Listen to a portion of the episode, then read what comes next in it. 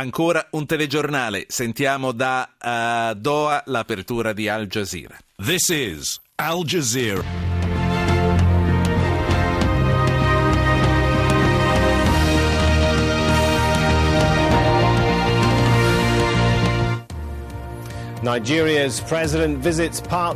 Il presidente nigeriano visita la zona del nord del paese sotto attacco delle truppe di Boko Haram. Stato d'emergenza in Mozambico, decine i morti e decine di migliaia le persone sfollate dall'alluvione. Gli Stati Uniti annunciano ulteriori misure per allentare le restrizioni su commerci e viaggi con Cuba. Sto volando dai fedeli. Papa Francesco riceve una calda accoglienza nelle Filippine nell'ultima tappa del viaggio nel sud-est asiatico. Anche, anche, Al Jazeera copre il viaggio del Papa con l'arrivo nelle Filippine. Al Jazeera che, edizione, eh, che ha deciso di aprire questa edizione con la notizia che riguarda quello che sta accadendo in Nigeria. Prima di arrivare a entrare nell'ultimo argomento che affrontiamo questa sera con il professor Andrea Brigaglia, esperto di Islam, insegna all'Università di Città del Capo in Sudafrica. Lo saluto, buonasera Brigaglia. Buonasera a lei Ruggero Poi e grazie per avermi contattato. Ecco, prima di chiederle eh, di entrare e farci capire un po' meglio quello che sta succedendo, vorrei che tutti sentissimo questo spot che abbiamo realizzato per la campagna internazionale Bring Back Our Girls.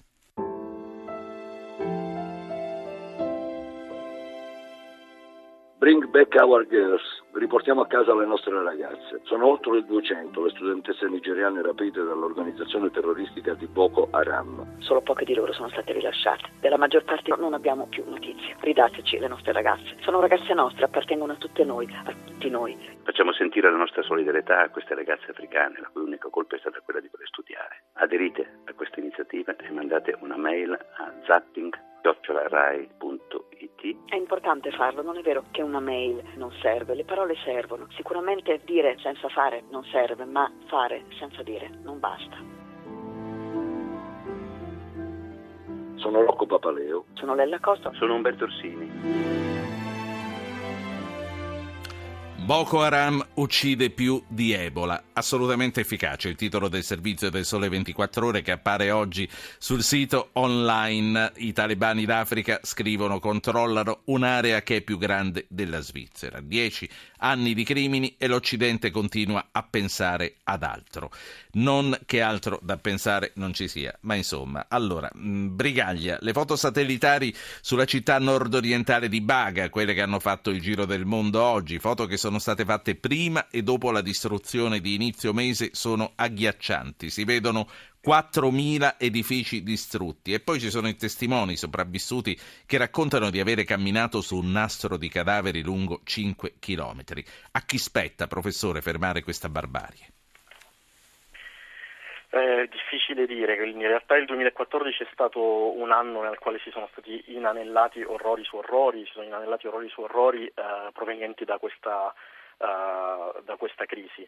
Eh, spetterebbe al, al, governo nigeriano che ha le forze militari un tempo considerate le più forti dell'Africa occidentale e centrale, ma per qualche motivo eh, che i nigeriani non sono ancora, l'opinione pubblica nigeriana non è ancora riuscita a capire perfettamente, il, i militari nigeriani sembrano uh, incapaci di fermare, di fermare, di fermare questa, questa, crisi che sembra gonfiarsi ogni momento, ogni mese di più. Il governo nigeriano da che parte sta?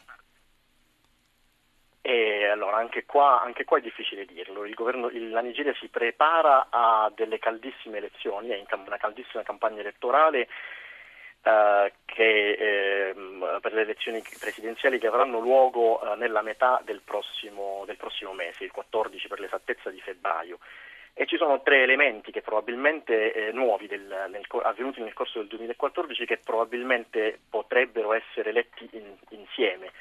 Uno è che Boko Haram ha cominciato dal 2014, una novità assoluta, a fare delle vere e proprie conquiste territoriali, trasformandosi da un movimento terrorista classico che operava una serie di attentati, di omicidi mirati e di, eh, di attentati a, a, scuole, moschee, stazioni, eccetera, eh, a partire dalla clandestinità, in un, momen- in un movimento invece eh, militare vero e proprio che è passato alla guerra di campo occupando territori preparati proprio facendo terra bruciata con stragi nei villaggi come quella della quale abbiamo sentito parlare di recente, che è forse la più grave di una serie di stragi nei, nei villaggi di una zona al confine tra la Nigeria e Chad e Camerun che è stata oggetto di questi attacchi lungo tutta la seconda metà del 2014. In questo caso gli attacchi non hanno una matrice ideologica o religiosa perché si tratta di due zone, quella dell'ultimo attacco che è abitata quasi esclusivamente da popolazioni di religione musulmana e di etnie canuri e arabi nomadi. Sì, stiamo, stiamo, parlando e... del nord-est del paese, quindi la parte più equatoriale. Sì, stiamo parlando del nord-est e del confine con il lago Chad. Se lei nota nelle cartine che sono state riportate sulle conquiste territoriali di Boko Haram, il movimento è stato in grado di spezzare il confine tra uh, la Nigeria e il Chad e di occupare tutta una zona vicino al lago Chad, cosa che ha fatto sì.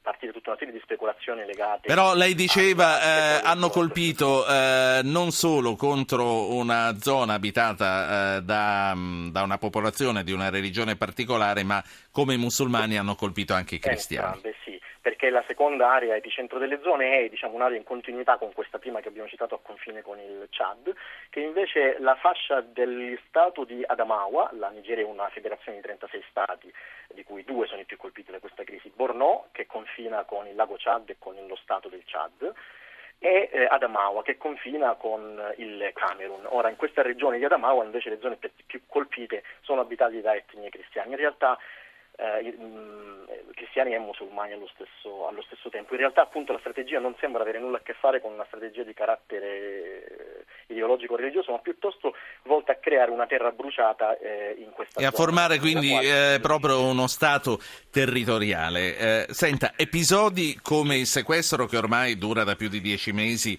delle studentesse, episodi anche come questa escalation che porta a usare eh, delle bambine kamikaze, lei come li colloca? Allora, le bambine kamikaze sono uno degli orrori più scioccanti degli ultimi mesi, però paradossalmente potrebbero essere il segno, sono il segno che Boko Haram è diventato uh, sempre meno capace di, uh, di, di, di creare consenso ideologico la maggior parte dei militanti in questo momento sembrano essere militanti che operano, devono essere veri e propri mercenari, non dei militanti che operano per una convinzione ideologica. E questo fa sì che le operazioni suicide eh, ovviamente devono essere affidate a qualcun altro. E, e, ehm, Boko Haram è andato, uh, ha iniziato la sua strategia di rapimenti anch'essa alla fine del 2013 e il rapimento delle 276 ragazze della scuola Gibos è stato so, solo il culmine di una strategia che è andata avanti per, per più di un anno. Secondo lei dove sono queste ragazze adesso?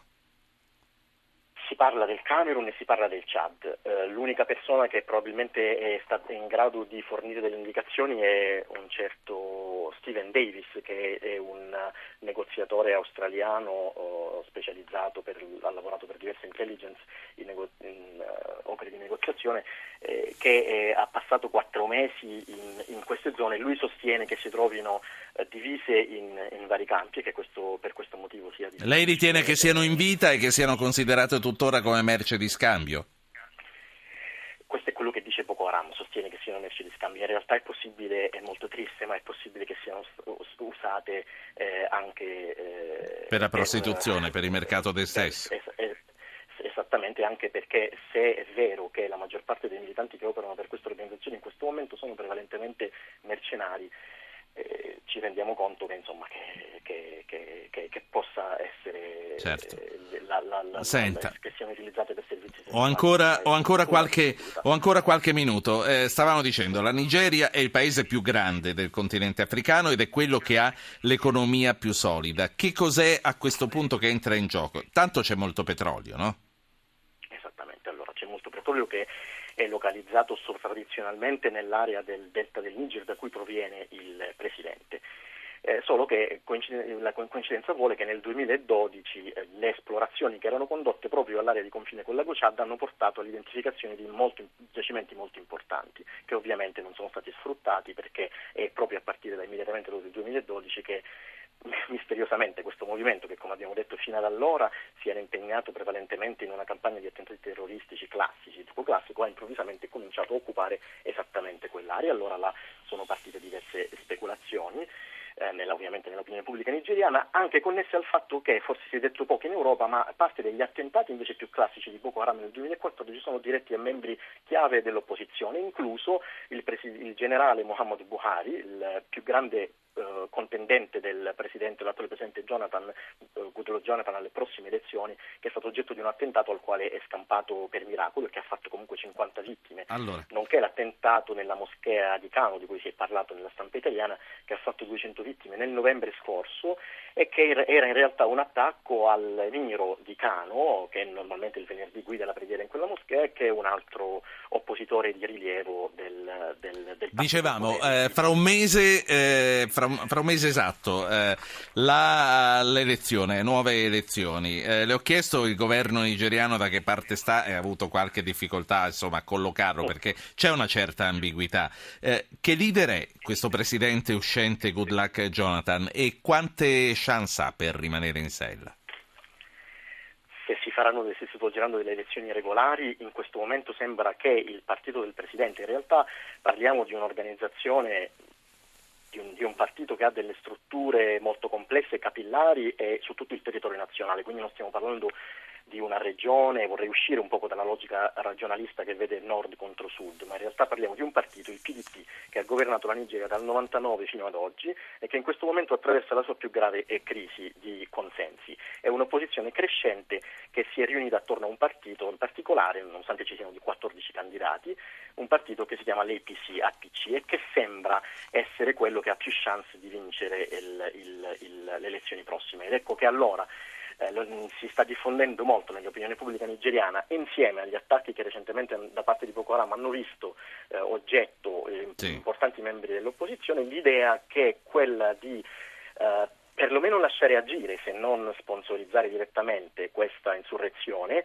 sia una delle poche chance rimaste al partito al potere, mm, non stiamo puntando necessariamente il dito verso, verso, verso il vertice, ma verso una struttura complessa che opera su tutto il territorio nazionale, che è il PDP, sì. per eh, cercare di invertire la rotta di una sconfitta che sembrerebbe eh, essere ormai quasi andata. Professore, eh, è finito il tempo, Io, ma abbiamo approfondito parecchio. La ringrazio per il suo intervento. Andrea Brigagli, esperto di Islam Brigham, Università di Città del Capo in Sudafrica. Buona, buona serata. Io eh, ricordo agli ascoltatori che eh, sono già molte le centinaia di adesioni che abbiamo ricevuto per la campagna internazionale alla quale come zapping aderiamo Bring Back Our Girls. Ma non è inutile continuare a mandare le vostre adesioni a zapping-rai.it. La puntata di oggi è stata costruita da Francesca Librandi, Giovanni Benedetti, Francesca Leone, tecnico Giacomo Tronci, regista Anna Posillipo, conduttore Ruggero Po, che vi saluta.